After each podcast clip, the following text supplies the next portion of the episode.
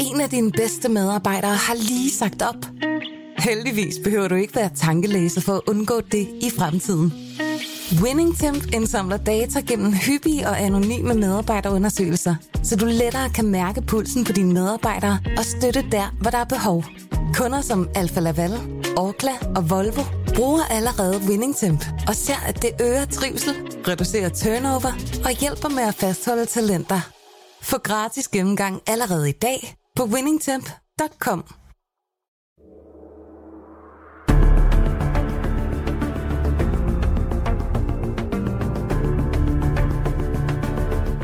Du lytter til 90 mandater, en podcast fra Berlingske.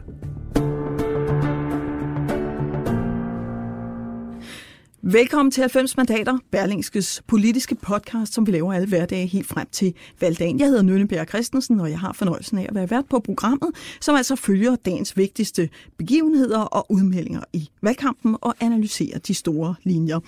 Og en af dagens helt store historier er jo, at SF, et parti, der ligger rigtig pænt i meningsmålingerne, stiller to ultimative krav til en S-regering – Dels skal der være minimumsnummeringer på institutionsområdet, altså børnehaver og vuggestuer, og det skal kontanthjemsloftet afskaffes. Gruppeformand fra SF, Jakob Mark, han er med os nu fra sin valgkamp i Køge. Jakob Mark, erfaring har jo vist, at man skal vælge sine ultimative krav med omhus. Så hvorfor er det lige institutionsområdet, I slår ned på? For det første, så synes jeg, det er vigtigt at sige, at de her ultimative krav er jo ikke øh, i forhold til regeringsdannelsen der peger vi på Mette Frederiksen og siger, at Mette Frederiksen skal være statsminister, øh, og det skal hun have lov til, øh, uanset hvad. Så håber vi jo på, at vi kan komme med i en regering, hvor vi også vil foreslå minimumsnormeringer og afskaffelse af kontanthjælpsloftet. Kan vi ikke blive enige om det, jamen så må hun jo øh, danne sin egen regering. Og så kommer der jo et efterspil, hvor vi øh, må kæmpe fra sag til sag, Socialdemokratiet, SF og de andre partier i blokken og i resten af Folketinget. Og det er så her, at vi i dag er ude at sige, at når der skal forhandles finanslov næste gang, så øh, vil SF have, at det skal være børnenes finanslov, og så vil SF have, at man skal kunne mærke, at nu der er altså kommet et regeringsskifte, politikken skal ændre sig. Og vi har ligesom uh, sagt, at der er afskaffelse af kontanthjælpsloftet vigtigt, fordi at vi kan se, at fattigdom er steget især blandt børn, øh, og det vil vi øh, ændre på ved at afskaffe kontanthjælpsloftet. Og så kan vi se, at de sidste 30 år, der er der blevet færre voksne ude i daginstitutionerne. Det har ført til et massivt forældreoprør øh, og et oprør blandt pædagogerne, der siger, at det her det er ikke godt nok. Der skal vi have lavet en indfasningsmodel, så vi sikrer, at der kommer minimumsnormeringer i Danmark. Alle partier i Rød Blok bakker op om det her. Socialdemokratiet har sagt, at de er villige til at diskutere det, øh, og derfor synes vi ikke, at det er så ultimativt, at det gør noget. Vi, vi, vi tror faktisk på, at det her det er noget, der kan komme igennem. Men vi siger også klart, at det her det er det, SF skal have, have igennem for at være med. Ja, og det, og det, jeg skal vel lige være sikker på, at jeg forstår det ret, det I skal være med på, det er så en given finanslov. Altså det er kravet til den første finanslov, som Mette Frederiksen har som statsminister. Ja. Godt. Fortæl mig lige, øh, hvad udsigten er til at få Socialdemokraterne ombord på den her idé er. Jamen, vi har jo også lært lidt af, partier, der tidligere har stillet sådan meget hårde krav, og derfor vil vi jo heller ikke stille øh, øh, nogle krav, som vi tænkte, det kan Socialdemokratiet umuligt indfri. Vi har valgt øh, to sager på børneområdet, øh, som er særligt vigtige, som faggrupper anbefaler, at en ny regering tager fat på. Mette så Frederik har sagt, at hun gerne vil være børnenes statsminister, øh, og alle andre partier i Rød Blok har sagt, at de vil gerne bakke SF op i forhold til at få det her igennem, og Mette Frederiksen har faktisk selv flere gange øh, sagt, at det her det vil hun gerne diskutere. Mm. Øh, men vi insisterer virkelig også på, at når der kommer en ny regering, og det mener vi, der skal gøre, så skal der også være en ny retning. Og derfor siger vi, hvad vi mener, der er vigtigt i SF, ja. når vi skal forhandle en ja. finanslov. Jakob Mark, bare lige inden jeg, jeg slipper det. Altså, kommunerne vil jo helst selv disponere over pengene og selv bestemme, hvordan de skal, skal bruges i, i kommunerne. Og det sparer på mange måder også Christiansborg for at tage ansvaret for mange af de nedskæringer, der er til sker i kernevelfærden, altså børn, skoler, ældre. Hvad har I egentlig at udsætte på kommunernes forvaltning af pengene? Fordi det er jo jeg selv, altså det er i hvert fald Finansministeriet, der udstikker rammerne for kommunernes øh, økonomi? Vi kan jo se, at de sidste 30 år, der er der blevet færre pædagoger til børnene, mens man har øh, lavet stadig større krav til, hvad pædagogerne skal nå. Og det er uholdbart. Vi har store ambitioner for børneområdet for at bryde den negative sociale arv, øh, og det har man ikke løftet også fordi kommunerne er stramt øh, spændt for økonomisk. Derfor er den minimumsnummering, som SF foreslår, jo også en minimumsnummering, hvor øh, vi lader penge følge med ud. Så kommer der en bund, hvis kommunerne vil bruge flere penge på børneområdet, så kan de gøre det. Præcis hvordan de vil bruge pengene ude i mm. daginstitutionerne, det bestemmer de selv. Det svarer sådan set til det klasseloft, man har i folkeskolen, og som alle partier bakker op om. Godt. Jakob Mark, fortsat god øh, valgkamp i Køge, og tak fordi du øh, var med os her i 90 mandater.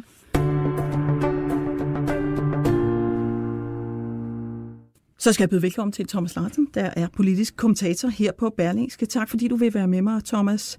Øh, Thomas Larsen, ultimativ krav, det er jo noget, der skal tilgås, men allerstørste øh, forsigtighed har vi i hvert fald lært af, af den her seneste øh, regeringsperiode. Har SF valgt nogle emner her, som kunne få, få medvind hos en, en rød regering, eventuelt en smal S-regering?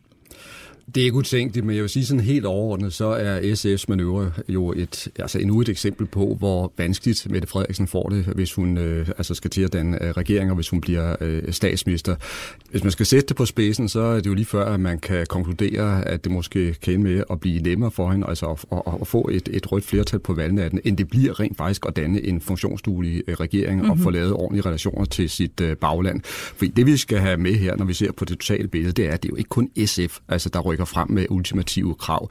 Det ultimative er en, og dyre krav. Meget dyre krav, og det er enhedslisten, der jo simpelthen har forlangt et opgør med hele den økonomiske politik, der er blevet ført gennem de sidste 30 år. Jeg skal helt sige, det er et temmelig vidtgående øh, forslag at føre frem i, i manesen. Og så har vi også de radikale og alternative øvrigt sammen med enhedslisten, der også ønsker et opgør med store dele af, af udlændingepolitikken. Så hun står simpelthen altså omgivet af nogle øh, forhandlingsparter, der vil presse hende til det aller, aller øh, yderste. Og jeg mener faktisk, det er meget svært at spå om, hvordan det kommer til at, at, at gå. Altså det er klart, at når statsministerposten er inden for rækkevidde, så ser man jo altså ofte, at dem, der står med chancen for at komme ind for, at de bliver fleksible, ja. de bliver klar til at, at forhandle. Omvendt skal vi altså lige huske på, at uh, Mette Frederiksen er for så vidt også barn af valget i 2011, hvor SF dengang og, og Socialdemokratiet i særdeleshed blev tvunget til at opgive deres valgløfter, og det kostede så dyrt på troværdighedskontoren mm. og på vælgeopbakningen, så det er noget, der virkelig har sat sig i Mette Frederiksen. Ja, det er jo så hele den her løftebrudsdiskussion, som kommer til at følge, eller kommer til at følge Helle thorning Schmidt. Men, men jeg skal bare lige være sikker på, at jeg forstod Jacob Mark ret, fordi han siger, vi kan selvfølgelig ikke påvirke et regeringsgrundlag, som vi ikke er en del af. Så hvis SF ikke er i regering, kan vi jo ikke forlange, at det står i regeringsgrundlaget. Men jeg hørte ham sådan, at man vil trække tæppet på en finanslov, hvis ikke at de her ting indgår. Og så er vi vel lige vidt.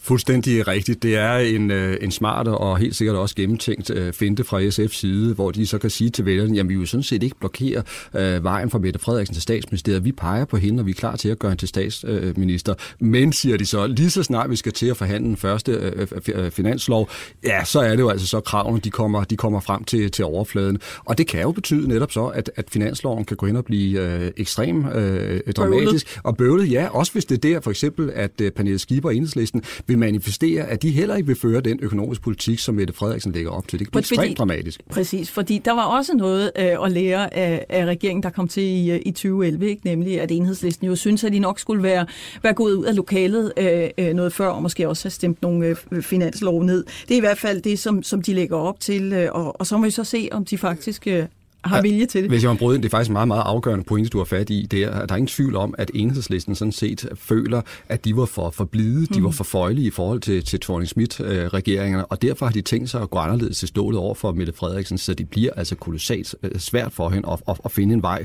øh, i forhold til sine egne parlamentariske støttepartier. Mm-hmm. Men Thomas Larsen, vil det sige, at og det er jo selvfølgelig også belært af de erfaringer, vi har med Liberale Alliance og det berømte træ, man kommer op i og, og ned af igen, øh, fordi man kommer i regering. Altså, kan vi udlede noget som helst af de her ultimative krav? Kan vi være sikre på, at de overlever, når de har været øh, øh, en tur igennem, hvad skal jeg sige, hele vridemaskinen, der er tilknyttet regeringsgrundlag og finanslov? Altså, hvor meget lid kan vi hæfte til, at lige akkurat det udtryk ultimativ bliver brugt på politiske løfter? Jamen, vi ved jo simpelthen ikke, om de partier, der stiller de her krav over for Mette Frederiksen, om de er klar til virkelig at, at, at, at sætte deres vilje igennem, og det vil sige ultimativt være parat til at Men det er vel derfor, man bruger udtrykket, for der er jo ja, en hel masse andre det, ting det, det, det, det er rigtigt, men jeg, jeg, jeg tror, altså umiddelbart, der ser jeg, der ser jeg det anderledes. Jeg, jeg synes i virkeligheden, at, at de her mange krav, vi er vidner til nu, er grundlæggende udtryk for, at vi ser altså et opbrud i det politiske landskab, og vi også ser et kolossalt opbrud inden for, for blokkene. Altså de klassiske alliancer er, er under øh, opbrud, øh, og derfor så bruger de så de her øh, øh, midler øh, over for Mette Frederiksen, ligesom vi jo også ser øh, i, i Blå Blok, at øh, stram kurs, at øh, nye borgerlige er klar til at møde øh, Lars Løkke Rasmussen med ekstremt hårde krav, og i virkeligheden også krav, som han ikke vil kunne øh, opfylde, når det gælder øh, udlændingepolitikken. Så det er sådan et, et tegn på, mm. øh, på en, man kan sige en radikalisering, øh, og man kan også sige en polarisering inden, inden, for, inden for, for dansk politik. Ja. ja, og det skulle jeg nemlig lige til at sige, fordi jeg tænker, at måske vi kan skifte fokus lidt fra, fra SF's øh, krav, øh, som, som, som er en af dagens historier, til det her med øh, de første dage i valgkampen. Fordi på en eller anden måde er der noget, der tyder på, at S og V i virkeligheden, jeg vil lige vil sige, står skulder ved skulder. Det gør de jo ikke sådan formelt set, de tilhører to forskellige blokke. Øh, men, men på en måde har de to partier meget mere til, øh, til, til sammen, end de har med nogle af de folk, der, der bakker dem op. Altså, det er ekstremt vigtigt på, for Venstre at, at være tæt på velfærdsdagsordenen. Der kom et velfærdsløft, øh, Lykke har budt ind i pensionsdiskussionen. Mette Frederiksen kan simpelthen ikke tåle hele den der øh, flygtningediskussion. Så du ved, de er meget optaget af, at man nærmest ikke kan få et stykke madpapir ind mellem øh, de to øh, partier. Hvordan har du sådan set de første par dage i valgkampen på den der front? Jamen, det er jo helt tydeligt, at netop Venstre og Socialdemokratiet, de er inde i en uh, infight, inde i en kamp om, om den politiske midte, og dermed også de afgørende øh, midtervælgere. Og øh, vi har jo kunne se her de seneste år, at, øh, at Mette Frederiksen, hun har strammet udlændingepolitikken, og dermed er kommet i, i bedre samklang med en stor majoritet i befolkningen, der ønsker en stramme øh, udlændingepolitik. Og så har hun i virkeligheden også ført sit parti over til, øh, altså i retning af de klassiske rødder, øh, når det handler om øh, indkomstfordeling, når det handler om økonomisk politik, når det handler om skattepolitikken, når det handler om, om, om socialpolitikken. Og det har grundlæggende, efter min mening, gjort øh, Socialdemokratiet til en øh, meget sværere og også meget farligere øh, modstander for Lars Løkke Rasmussen. For det er helt tydeligt, at de borgerlige kan ikke bare køre hårdt frem i udlændingepolitikken i den her valgkamp, i forventning om, at de så ligesom får... Kan lægge luft til hende. Præcis, får fejret Socialdemokratiet til, til, til side. Det er der simpelthen ikke noget, der, der, der, der, der tyder på. Og så er der faktisk også noget, der, der, der tyder på, at Lars Løkke Rasmussen, han har set, at, at han får besvær med at vinde øh, midtervælgerne, hvis han holder fast i øh, altså nulvækst-filosofien. Mm. Ikke? Og derfor har vi jo netop nu herinde for det sidste øh, døgn set ham spille ud med sådan en, en, et, et stort øh, velfærdsløfte, ja. ikke, som han kalder det. Og det er jo lige præcis for at forsøge at, at, at betrygge vælgerne om, at, at Venstre også vil investere i velfærd på samme måde som Socialdemokratiet. Så ja. de ligger og dækker hinanden af, de to store partier. Ja, præcis. Hun kan heller ikke rykke fra lykke på velfærdsdagsordenen. Altså, så rykker han i hvert fald med, og så sidder Liberal Alliance jo og, og, hiver håret ud af hovedbunden, fordi det er overhovedet ikke deres dagsorden. Og igen, så har du nogle, øh, nogle partier på, på fløjene, som virkelig kommer til at hive i, øh, øh, øh i S og V. Præcis, og hvis jeg bare bryder, her, her har vi jo så også været vidner til altså et meget, meget stort og, og, og vigtigt politisk opgør mellem Socialdemokratiet og Venstre øh, i, i, i de senere år, og de har sådan set altså skiftet til at, at have førstepladsen. Vi har været igennem en, en ret unik øh, periode i, i, i dansk politik, hvor Venstre har været det suverænt største folkeparti, og det er den plads, som det faktisk er lykkedes for Mette Frederiksen og Europa tilbage til, til Socialdemokratiet, mm. og de to partier kommer altså til at kæmpe om at, at have den her position frem til valgdagen. Thomas Larsen, ved vi noget som helst begavet om, hvad de der midtervælgere, hvad dem, der kunne kaldes tvivlere, eller dem vi i amerikansk politik kalder, kalder svingstater eller svingvælgere, hvad de er optaget af? Altså er det sådan de der brede kerne, velfærdsområde, pension, ældre, øh, hvad vi er, børn, skoler og sådan noget? Jamen, jamen det er det, og, og, og der er altså mange, der, der ligger, der ligger i, øh, i, i, i, det, i, det, i det felt, og det er jo også derfor, vi ser netop, altså Venstre og Socialdemokratiet, de kæmper så intenst om det, men, men det der jo så er det nye ved den her valgkamp, og som jeg virkelig synes er øh, enestående den her valgkamp, det er, at den tendens, den sker så sideløbende med, at vi har en tendens i retning af, af polarisering, det vi har fået, mm. altså fløjpartier, der virkelig en, øh, øh, vinder frem, og det gør de måske også fordi, at øh, både Venstre og Socialdemokratiet på nogle felter minder meget om hinanden, så der er simpelthen ligesom kommet rum til begge sider. Ja, fordi de rykkede rykket ind mod midten, og så bliver der også lidt mere øh, luft, og så er, hvad skal jeg sige, den politiske tone måske også til, at man, at man kan lidt mere, i hvert fald på, øh, på højrefløjen. Det, det må vi konstatere med, med stram kurs.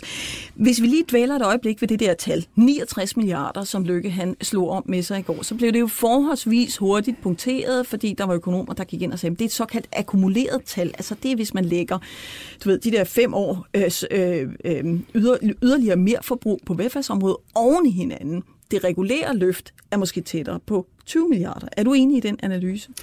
Jeg vil simpelthen ikke gå ind i den egentlige økonomiske analyse. Det skal økonomerne have lov til. Det, jeg i virkeligheden fokuserer på, det er, at Lykke han nærmer sig Socialdemokratiet meget. Fordi det, jeg tror, der er kernen i det, det er, at man skal se på, øh, hvor meget man er villig til at lade de altså offentlige udgifter vokse i de mm. kommende år. Og der ved vi jo, at der har DF ment, at det skulle være omkring altså 0,8 procent. Socialdemokratiet ligger omkring 0,7. Og nu melder Lykke sig ind i, i kampen og siger, at det skal være omkring 0,6. Det synes jeg er, er, er kernen i det. Ja. Og det, der jo så er pointen her, det er, at dermed så slår han jo fuldstændig en streg over sin tidligere politik, der handlede om nulvækst ikke? I, i, i de offentlige udgifter, sådan som man gik til valg på i 2015, og de øh, senere års pejlemærke, der hedder omkring 0,3. Så det er virkelig et politisk øh, skifte, som han, han, han gennemlever her. Og jeg synes sådan set også, at det sidste døgn viser problemerne for ham ved at gøre det.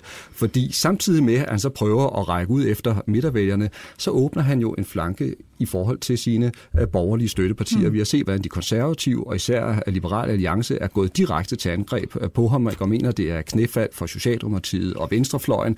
Og det er selvfølgelig et problem, og vi også kunne se, at, uh, at store borgerlige aviser også har taget skarp afstand fra det her under Berlingske. Så han får nogle problemer, og endelig vil jeg så sige sådan rent valgkampteknisk, så er det simpelthen en kæmpe udfordring for en partileder at lave et sving så tæt på mm. valgdatoen. Det er for nemt for modstanderne at sige, at det her det er valgflæst, det er taktik. Men Thomas Larsen, Venstre har vel aldrig ramt en nulvækst? Altså man har jo altid været presset til noget, der ligner, jeg vil lige sige 0,6, og det er jo med, med, med DF's mellemkomst, så man har jo aldrig kunnet føre den politik.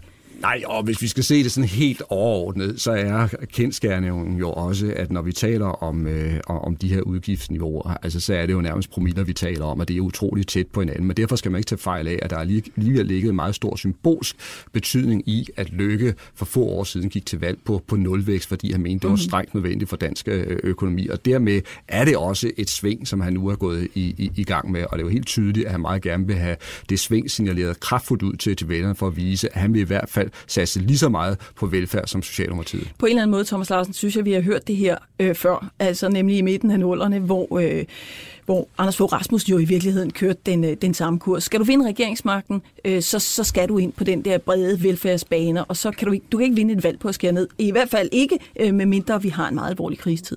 Og det, og det kan man jo altså ikke sige, vi har. Nej, fuldstændig rigtigt, og det er, øh, det er jo et problem for øh, de reformpartier, øh, der vi, vi har, og som i virkeligheden gerne vil være med til at, at styrke dansk økonomi gennem reformer. Det er, at der er ingen krisebevidsthed. Danskerne er der slet ikke. De er klar til at, at bakke det op, og derfor så er det også en dagsorden, som Lars Løkke Rasmussen han forlader nu og siger, jamen nu er der faktisk råd, nu er der luft til, at vi kan investere mm-hmm. i, mhm. i velfærden. Godt. Thomas Larsen, øh vi er ved at være ved vejs ende lige i vores interview her, men jeg tænker øh, på, at jeg vil spørge dig til sidst, hvad status er på Mette Frederiksen, for du har jo lige skrevet en, øh, en bog om hende, nemlig Mette Frederiksen, et politisk øh, portræt, og hun har jo simpelthen startet valgkampen. Nu har vi lige snakket om Lykkes første par dage. Hun har startet valgkampen for, fra en, en, en sygeseng. Er der nogen som helst meldinger på, hvornår hun ligesom træder ind i valgkampen for fuld blæs? Det er jo en absurd situation, vi har været vidne til, nemlig at den ene statsministerkandidat simpelthen har været fuldstændig sat øh, ud af, af spillet, og som Mette Frederiksen jo også selv har, gjort opmærksom på, så er det et udtryk for virkelig, virkelig dårlig timing ja. at få altså en maveforgiftning på, på, på det tidspunkt. Øh, man, man, man, man, man følger selvfølgelig hendes øh, tilstand øh, enormt tæt, og man vil meget gerne have hende øh, i spil og have hende ud øh, på, øh, på kampagnevejen. Øh, der har været tale om, at det kommer til at ske i, i Aalborg øh, i dag, sådan lidt, lidt diskret, øh, og, og, og måske heller ikke for, for fuld styrke, men samtidig siger det jo også sig selv, at Socialdemokratiets ledelse virkelig skal tænke sig godt om, fordi man kan jo altså ikke sende en syg, mand, øh, en syg mm. formand på, på, på, på, på banen, og hun skal også kunne holde til det i, i længden. Så man må bare sige, at det her øh, maveonde, det er altså kommet med, med, med virkelig, virkelig dårlig timing, som men, jeg sagde Men før. Thomas Larsen, omvendt, vi plejer at have valgkamp i tre uger, nu har vi fire uger. Tror du egentlig, det kommer til at betyde noget i det lange løb? Altså, Nej, ikke hvis hun kommer kraftfuldt dage. tilbage på, mm. på, på, på banen, øh, så, så, vil, så vil hun jo altså helt naturligt øh, indtage sin, sin plads som, øh, som statsministerkandidat ved siden af, af Lars Løkke Rasmussen. Og jeg, jeg har måske også den lille mistanke, at, at det, at hun har været sengelæggende her de første dage af, af valgkampen, har ikke nødvendigvis været til, til, til, til ukunst for hende. Fordi der skete jo rent faktisk det, at mens hun lå i sygesengen, der fik hun sådan set et direkte feed, altså en direkte linje igennem til hele befolkningen, hvor hun øh, talte øh, øh, til dem, fortalte om sin situation, og det er faktisk noget, tror jeg, der kan vække sympati rigtig mange steder. Godt, så det er ikke sikkert, at hun taber noget på, på de første meter her. Tak til dig, Thomas Larsen, fordi du havde lyst til at være med i dagens øh, 90 mandater og medvirke til at analysere dagens begivenheder i øh, Lidenlund, var det vil sige. Nu skal vi på rejse i den politiske Danmarks historie, nemlig tilbage til 1998.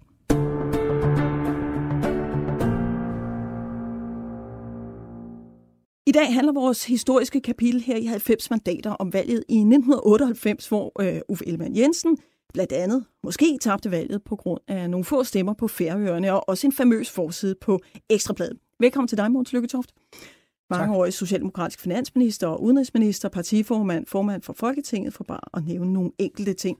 Du var jo som finansminister ganske centralt øh, placeret i den her valgkamp, hvor vi øh, måske også for første gang begyndte at tale om præsidentvalgkampe i Danmark. I det her tilfælde var det jo Venstres formand Uffe Ellemann Jensen, der gik op imod den siddende statsminister, Socialdemokratiets Poul Nyrup Rasmussen. Og det blev en ekstremt tæt valgkamp, som blev afgjort i Socialdemokraternes favør med et enkelt øh, mandat med ganske få stemmer, og det er det, vi skal tale om i dag. Altså, hvad blev udslagsgivende den 11. marts 1998? For det var jo sådan, at selv på valgaften, at DR og TV2 kørte øh, dybest set med to forskellige vinder af, af valget. Hvordan husker du helt konkret de timer der, den valgaften i 98? Ja, jeg husker, at vi sad en lille gruppe øh, sammen med Poul Nyrup oppe i statsministeriet med to fjernsynsskærme foran os, den ene på TV2 og den anden på DR. Og, og de viste jo netop, som du siger, den ene viste 90-89, den anden viste 89-90. Øh, og, og det blev meget, meget sent øh, før udfaldet på færgerne øh, kom ind og afgjorde det, eller ja. måske afgjorde det, fordi det næste var jo så, at vi havde en lang, uh, lidt traumatisk historie med ja. forholdet til færøerne i ja. den regering. Og selvom det var en færøsk socialdemokrat, der slog en færøsk venstremand, kan man sige lidt forenklet, ja. uh, med 173 stemmer, tror jeg det var, ja. Uh, så var det ingenlunde givet, at denne her færøske socialdemokrat synes uh, særlig godt om, om den nu daværende socialdemokratiske regering. Nej, det var faktisk ret sikkert, at han ikke synes særlig godt om den daværende socialdemokratiske regering. For lad mig lige prøve at, uh, at forklare. Altså man siger lidt populært det her med, at valget bliver afgjort på, på Færøerne. Det var, som jeg har læst mig til, var det 176 stemmer, der, der adskilte Johan Sejdsgaard, som var socialdemokrat, fra den borgerlige Edmund Jonsen. Og tidligere har der været to borgerlige mandater på Færøerne, mm-hmm. uh, men, men det lykkedes altså at få et enkelt tilbage hos Socialdemokraterne.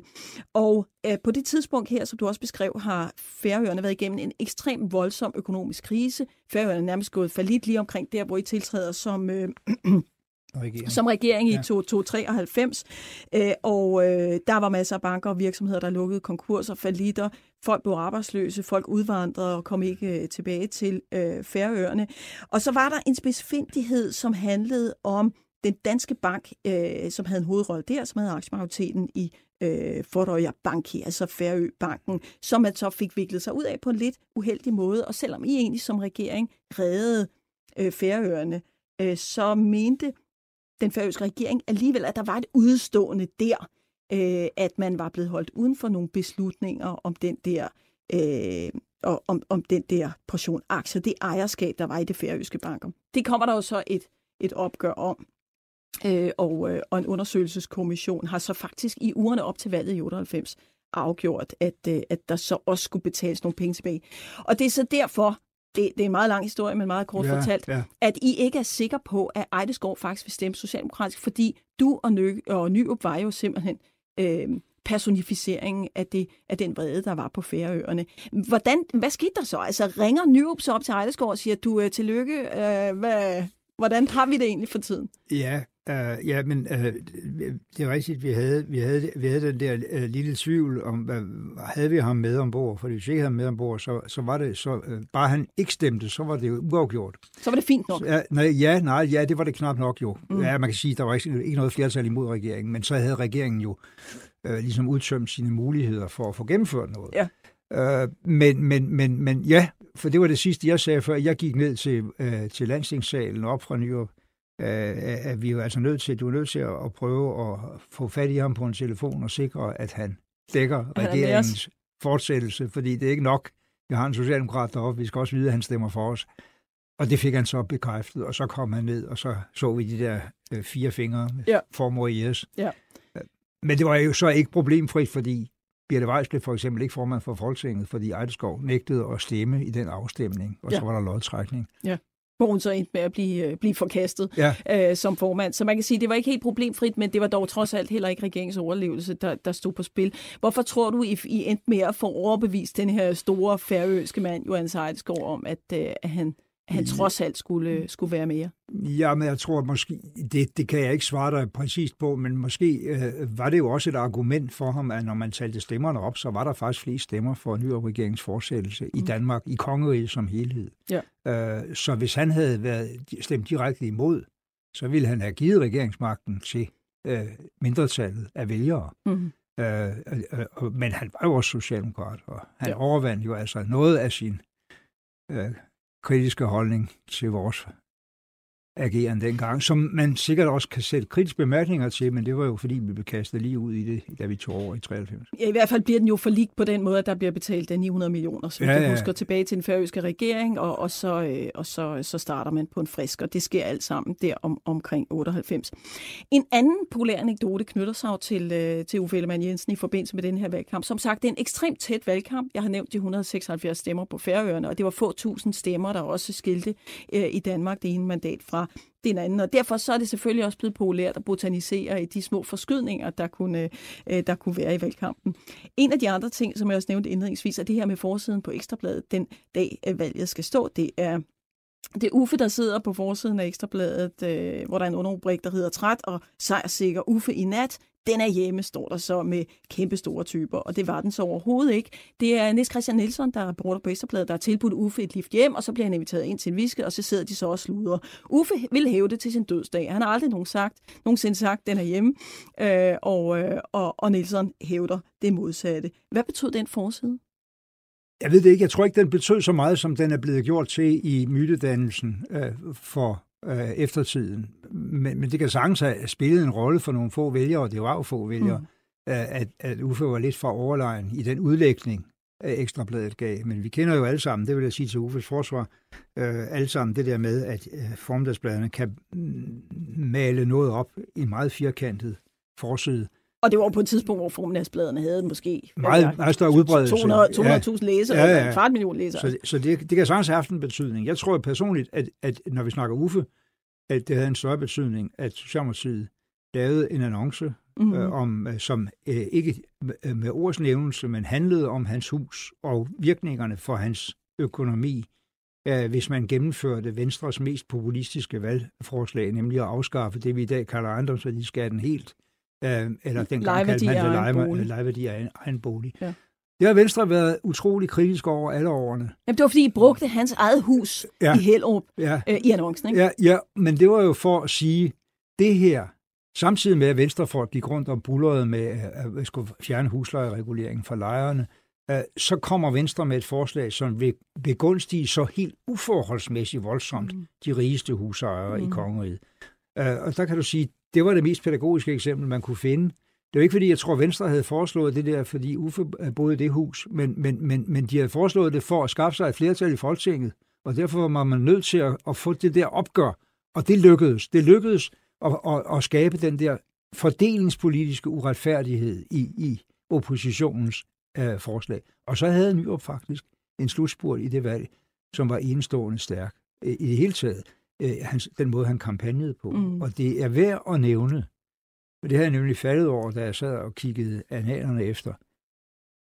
Det er rigtigt, marken var meget smal, fordi dem, der plejede at støtte os, enten var gået til den anden side, CD, mm. eller, og, eller ikke fik ret mange stemmer, de radikale. Så var det en meget smal margin. Men Socialdemokratiet har aldrig ved noget valg i Danmarks historie fået flere stemmer, absolut set, end mm. vi mhm. fik i valget i 1998. Men Lars hvis man nu sammenholder det, fordel, det, det, det forhold, at der havde været en stor debat om lejeværdi af egen bolig, med uh, Uffes personlige bolig i Hellerup som opdrejningspunkt. Plus en, en, må man forstå, selvtilfreds og sejrssikker Uffe, der smækker benene op, drikker whisky og tror, at sejren uh, på en eller anden måde er taget for givet. Det kan måske godt have skabt en cocktail. Ja, ja. Øh, det kan det sagtens. Det, det kan vi jo ikke, det kan vi jo ikke skille ad mm. alt sammen. Man kan sige, at, at Uffe var, det skal jo siges, uh, utrolig populær som person og han fik jo også et, et, et stjerne godt mandattal ja. for Venstre i det der. Hvis vi skal blive anekdotiske, så kan jeg sige, at Søren Pind jo efterfølgende har ment, at der var tale om, at, øh, at reporteren fra Ekstrabladet spurgte Uffe om, hvor katten var henne. Og så har Uffe sagt, den er hjemme. Måske har de talt om det fra i, i bilen. Uffe mener i hvert fald aldrig, at han har sagt noget sådan, og han har jo også fortrudt meget, at den reporter kom, kom, kom inden for væggene, ja. fordi det skulle han måske bare ikke have været. Måns Lykketoft, tak fordi du ville være med i, øh, i, øh, i dagens samtale om valget i 1998. Det er ekstremt spændende og knivskarpe valg. 90 mandater er slut for den her omgang, men vi er selvfølgelig snart tilbage med flere nyheder med tendenser fra valgkampen og historiske tilbagekig. Tak for nu.